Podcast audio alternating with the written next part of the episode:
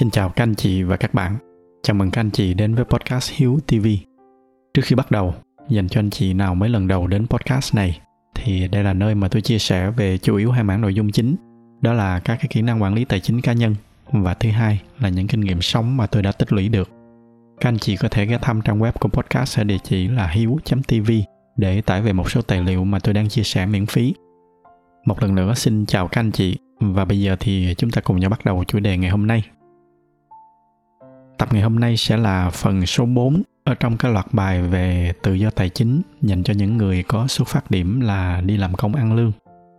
Nếu anh chị nào chưa xem các cái phần trước, thì các anh chị nên xem trước những cái tập đó để mà có được đầy đủ cái bức tranh trước khi mà chúng ta bước vào cái tập ngày hôm nay. Và do tập ngày hôm nay cũng là một cái tập khá dài, cho nên tôi sẽ không nhắc lại những cái nội dung trong các cái tập trước, mà tôi sẽ đi thẳng vào nội dung chính của cái tập ngày hôm nay thì à, như các anh chị đã biết, ở cuối cái phần trước, chúng ta đã cùng nhau đi sâu phân tích hai cái yếu tố quan trọng nhất cần phải được tích lũy trước khi mà chúng ta bắt đầu bước vào một cái hoạt động đầu tư nào. Đó là yếu tố vốn và kiến thức. Khi mà đã tích lũy được thật là nhiều kiến thức, thì à, dần dần chúng ta sẽ nhìn ra được những cái cơ hội.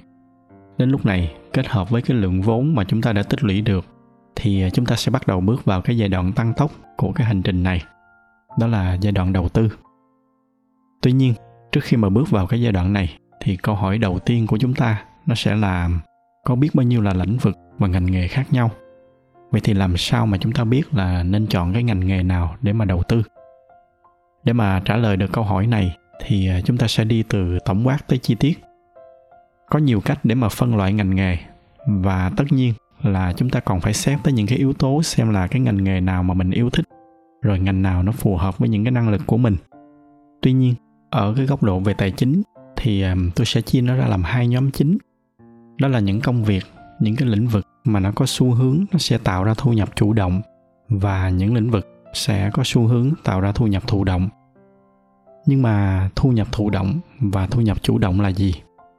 Chủ đề này thì ờ, thật ra tôi đã chia sẻ khá là nhiều ở trong những cái tập trước đây. Cho nên anh chị nào muốn tìm hiểu thêm thì à, có thể ngồi nghe lại những cái tập đó.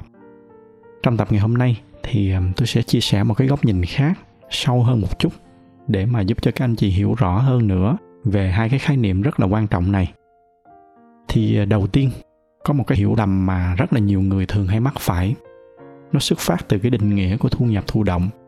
Đó là nhiều người người ta nghĩ là thu nhập thụ động là những cái thu nhập mà chúng ta ngồi không không làm gì hết, mà nó vẫn làm ra tiền cho chúng ta thì à, thật ra là trên đời không có cái loại thu nhập nào như vậy hết.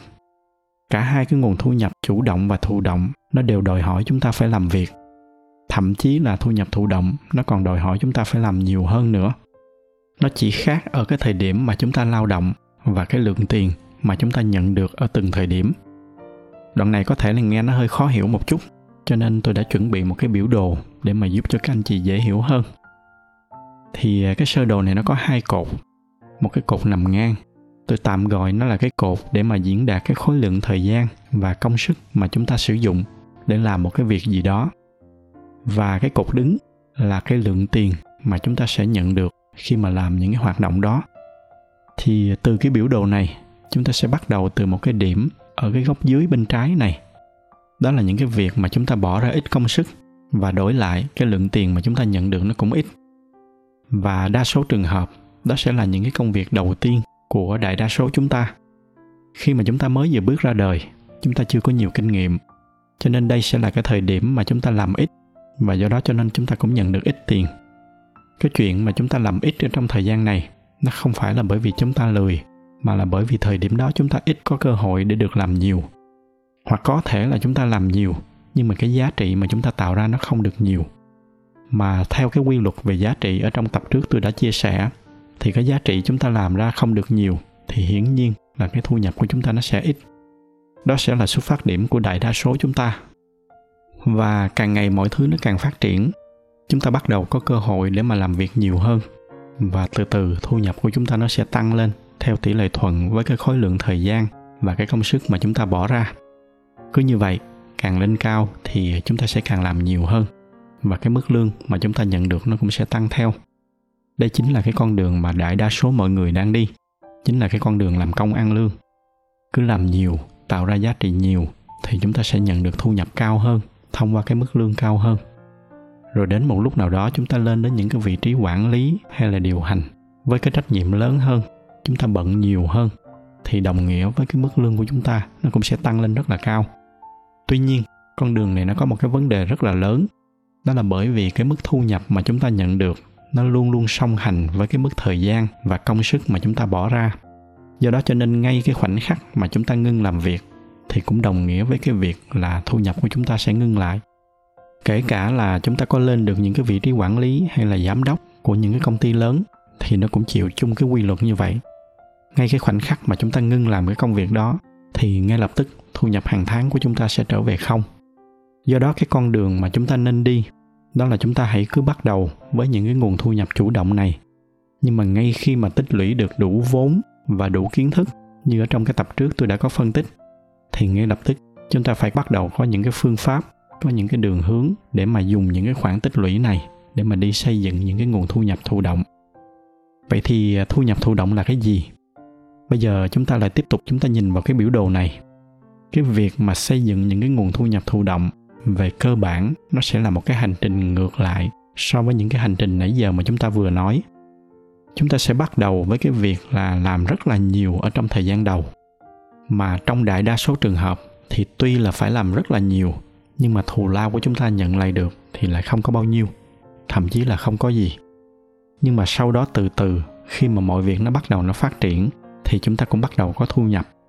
Và dần dần, khi mà chúng ta biết cách để mà kiện toàn bộ máy thì cái việc của chúng ta nó cũng sẽ bớt dần đi cứ như vậy chúng ta tiến dần tới cái bức tranh là tới một lúc nào đó chúng ta sẽ làm rất là ít hoặc thậm chí là chúng ta không phải làm gì cả nhưng cái mà chúng ta đã xây dựng thì nó cứ ở đó nó đều đặn nó phát triển và nó mang thêm tiền về cho chúng ta tôi lấy một cái ví dụ đơn giản đó là nếu mà chúng ta đi làm công ăn lương các anh chị bỏ ra 8 tiếng mỗi ngày để làm việc và nhận về cái mức lương là 30 triệu mỗi tháng.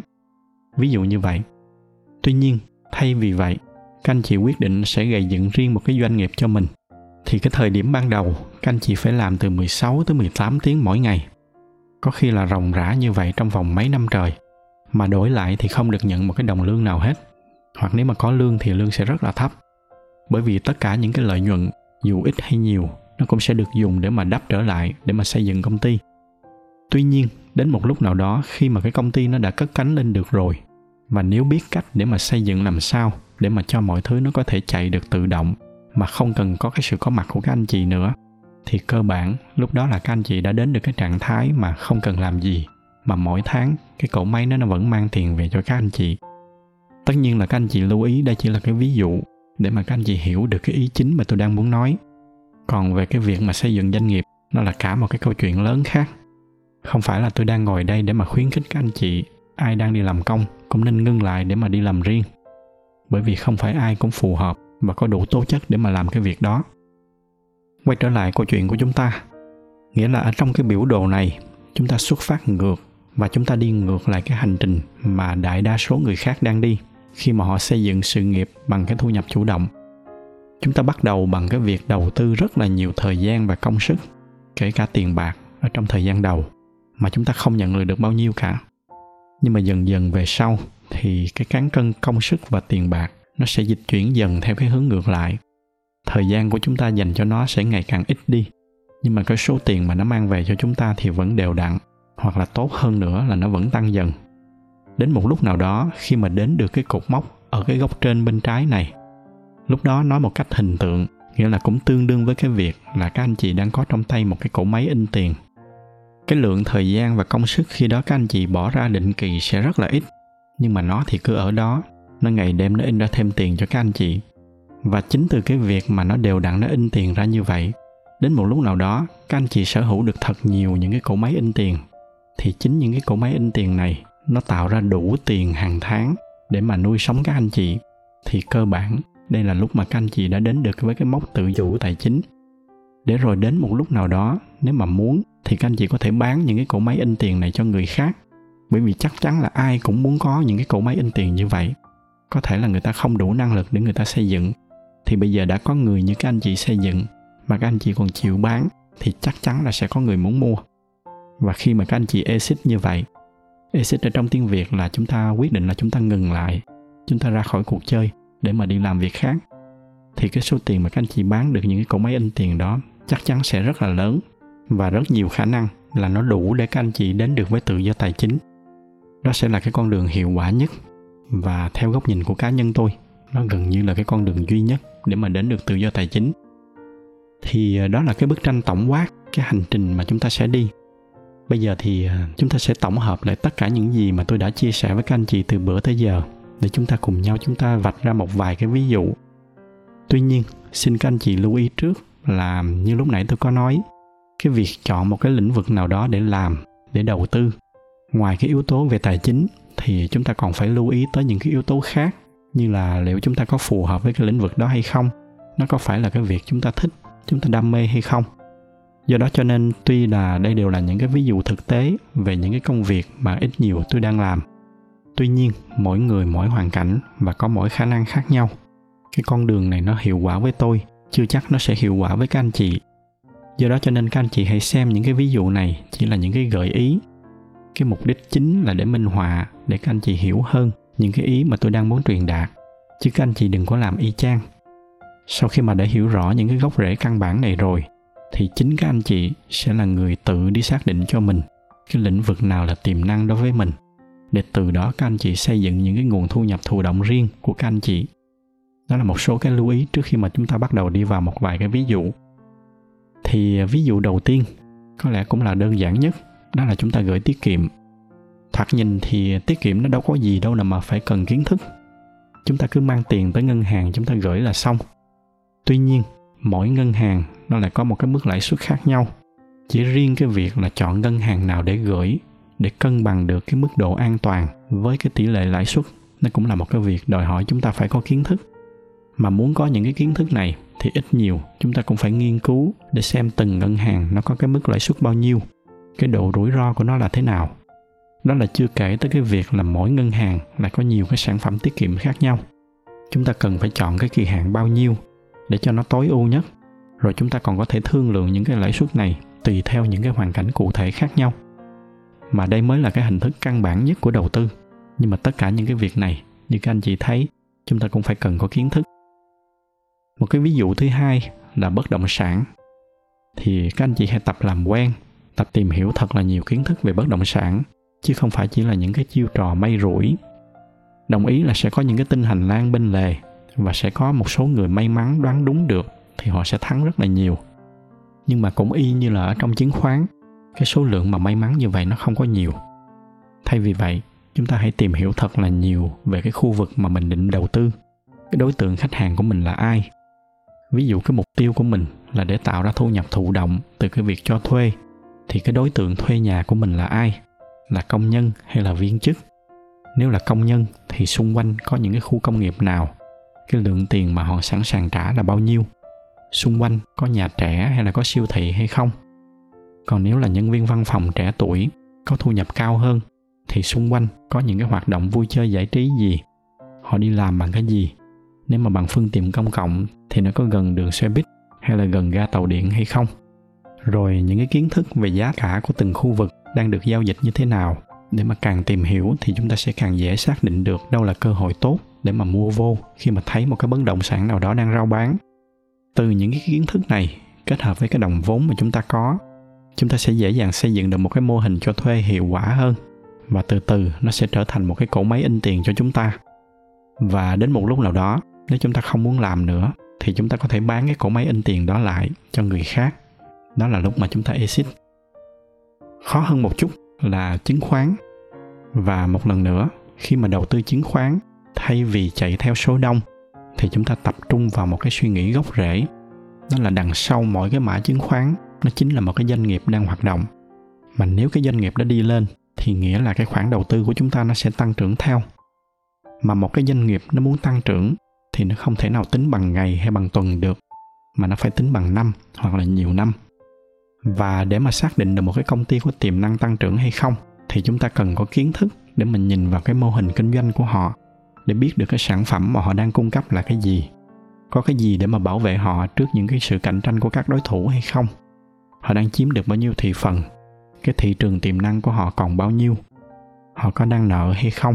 Nếu mà có thì cái khả năng trả nợ của họ là bao nhiêu ban lãnh đạo của họ là ai, cái năng lực của họ tới đâu. Tất cả những cái câu hỏi này là những cái câu hỏi đều có thể trả lời được nếu mà chúng ta có đủ kiến thức. Do đó khi mà đã có đủ kiến thức và chịu khó ngồi xuống tìm hiểu, chịu khó đào bới thông tin thì nó sẽ tăng cái xác suất thành công của chúng ta lên rất là nhiều. Và trong cái quá trình sở hữu những cái cổ phiếu này thì nó sẽ trả về cổ tức cho chúng ta. Nó chính là một cái nguồn thu nhập thụ động để rồi đến một lúc nào đó khi mà cái công ty nó tăng trưởng sau 5 năm, sau 10 năm nếu muốn thì chúng ta có thể bán những cái cổ phiếu này đi và nó sẽ góp phần mang chúng ta gần hơn tới cái mục tiêu tự do tài chính. Một cái ví dụ cuối cùng có thể gọi là phức tạp nhất trong tất cả các loại đầu tư. Nhưng nếu mà chúng ta làm được thành công thì nó cũng sẽ là cái khoản đầu tư mang lại tỷ suất lợi nhuận cao nhất. Đó là đầu tư kinh doanh. Như tôi đã nói thì đây sẽ là cái loại đầu tư khó nhất. Tuy nhiên, khi mà đã có kiến thức thì cái độ khó và cái độ rủi ro của nó sẽ được giảm đi rất là nhiều. Như tôi vẫn thường nói, khi mà có kiến thức thì chúng ta sẽ nhạy hơn trong cái việc quan sát để mà nhận diện được một cái vấn đề nào đó mà người tiêu dùng đang gặp phải. Và cũng nhờ kiến thức nó sẽ giúp cho chúng ta xây dựng ra được cái giải pháp để mà giúp họ giải quyết cái vấn đề đó. Những cái kiến thức này nó không cần phải tới từ những cái thứ cao siêu. Tôi đã từng chứng kiến những người bạn của mình thành công từ những thứ rất là đơn giản ví dụ như là tôi có một cô em, cô kinh doanh thú nuôi, và do cô đã gắn bó nhiều với cái lĩnh vực thú nuôi, cho nên dần dần cô ấy nhận ra là có một cái nhu cầu rất là lớn. Những cái người nuôi thú cưng, đó là họ cần một cái chỗ để gửi thú nuôi của mình khi mà họ đi du lịch dài ngày. Đó là một cái vấn đề mà người dùng đang có. Và bởi vì cô em của tôi, cô rất là rành, rất là am hiểu về cái lĩnh vực này, cho nên cô thấy được cái vấn đề như vậy. Và do đó cho nên cô mở ra thêm một cái mảng kinh doanh đó là gửi và chăm sóc chó mèo khi mà chủ đi du lịch. Đơn giản chỉ có vậy, không có cái gì đau to búa lớn hết. Nhưng mà khi mà chúng ta đã tạo ra được giá trị cho người dùng, thì tự động người dùng họ sẽ sẵn sàng trả tiền cho chúng ta. Tất nhiên là ý tưởng là một chuyện, cái mô hình kinh doanh là một chuyện. Nhưng mà khi vận hành, thì nó sẽ đòi hỏi chúng ta sẽ có vô số những cái kiến thức khác, như là cái cách để mà quản lý nhân sự, cái cách quản lý tài chính kế toán như thế nào, cách để quảng bá rồi cách để bán hàng như thế nào? Tất nhiên là đến một lúc nào đó thì chúng ta sẽ có thêm nhân viên chuyên môn để giúp chúng ta. Nhưng mà ít nhiều chúng ta cũng phải cần có kiến thức thì mọi việc nó sẽ dễ dàng hơn. Đặc biệt là cái thời gian đầu, hầu hết mọi thứ chúng ta đều phải tự làm rất là nhiều. Và đó cũng lại quay lại cái lý do vì sao mà tôi cứ nhắc đi nhắc lại về cái việc là bên cạnh nguồn vốn thì chúng ta phải tích lũy và trau dồi thêm kiến thức trước khi mà chúng ta bước vào một cái hoạt động đầu tư nào đó trước khi kết thúc thì à, tôi xin có vài lời với các anh chị. Như ở trong tập trước tôi đã nói, để mà có thật nhiều tiền thì chúng ta chỉ có cách duy nhất là phải đầu tư. Và khi mà tôi chia sẻ những cái nội dung này, thì có một vài ý kiến trái chiều nói là muốn giàu thì phải đầu tư, cái điều đó ai mà không biết. Nói vậy thì nói làm gì? Thì đúng là như vậy, cái điều này nó gần như là một cái điều hiển nhiên. Như kiểu là nếu mà chúng ta muốn lớn thì chúng ta phải ăn vậy nhưng mà cũng chính bởi vì nó là một cái kiểu quy luật hiển nhiên như vậy, cho nên nó cũng gần như đồng nghĩa với cái việc là chúng ta không có sự lựa chọn. Nếu mà chúng ta muốn những cái khoản tiền của mình nó sinh sôi nảy nở ra nhiều hơn, thì buộc chúng ta phải đầu tư, không còn cách nào khác.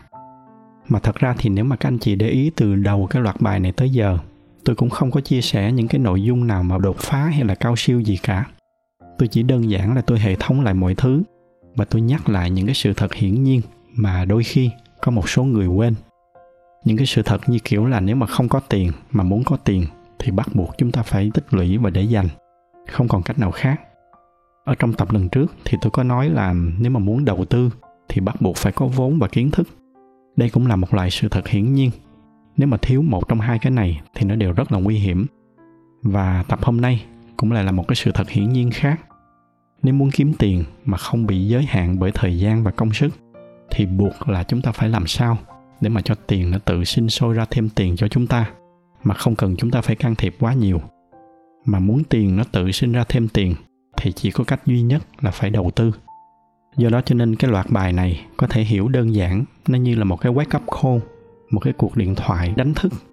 Nó để giúp cho chúng ta nhận diện được rõ hơn những cái sự thật hiển nhiên như vậy. Để từ đó chúng ta thấy là mình gần như là không có sự lựa chọn và chính cái việc không có sự lựa chọn như vậy nó sẽ là động lực để chúng ta bắt đầu cái hành trình quan trọng này cái hành trình để thoát ra khỏi sự chi phối của tiền bạc. Để từ đó chúng ta được sống cuộc sống của mình một cách có ý nghĩa nhất theo cách riêng của mình mà không cần phải theo bất kỳ một cái công thức định sẵn nào. Thì um, hy vọng là những cái nội dung này nó sẽ ít nhiều nó giúp ích gì đó cho cái hành trình sắp tới của các anh chị.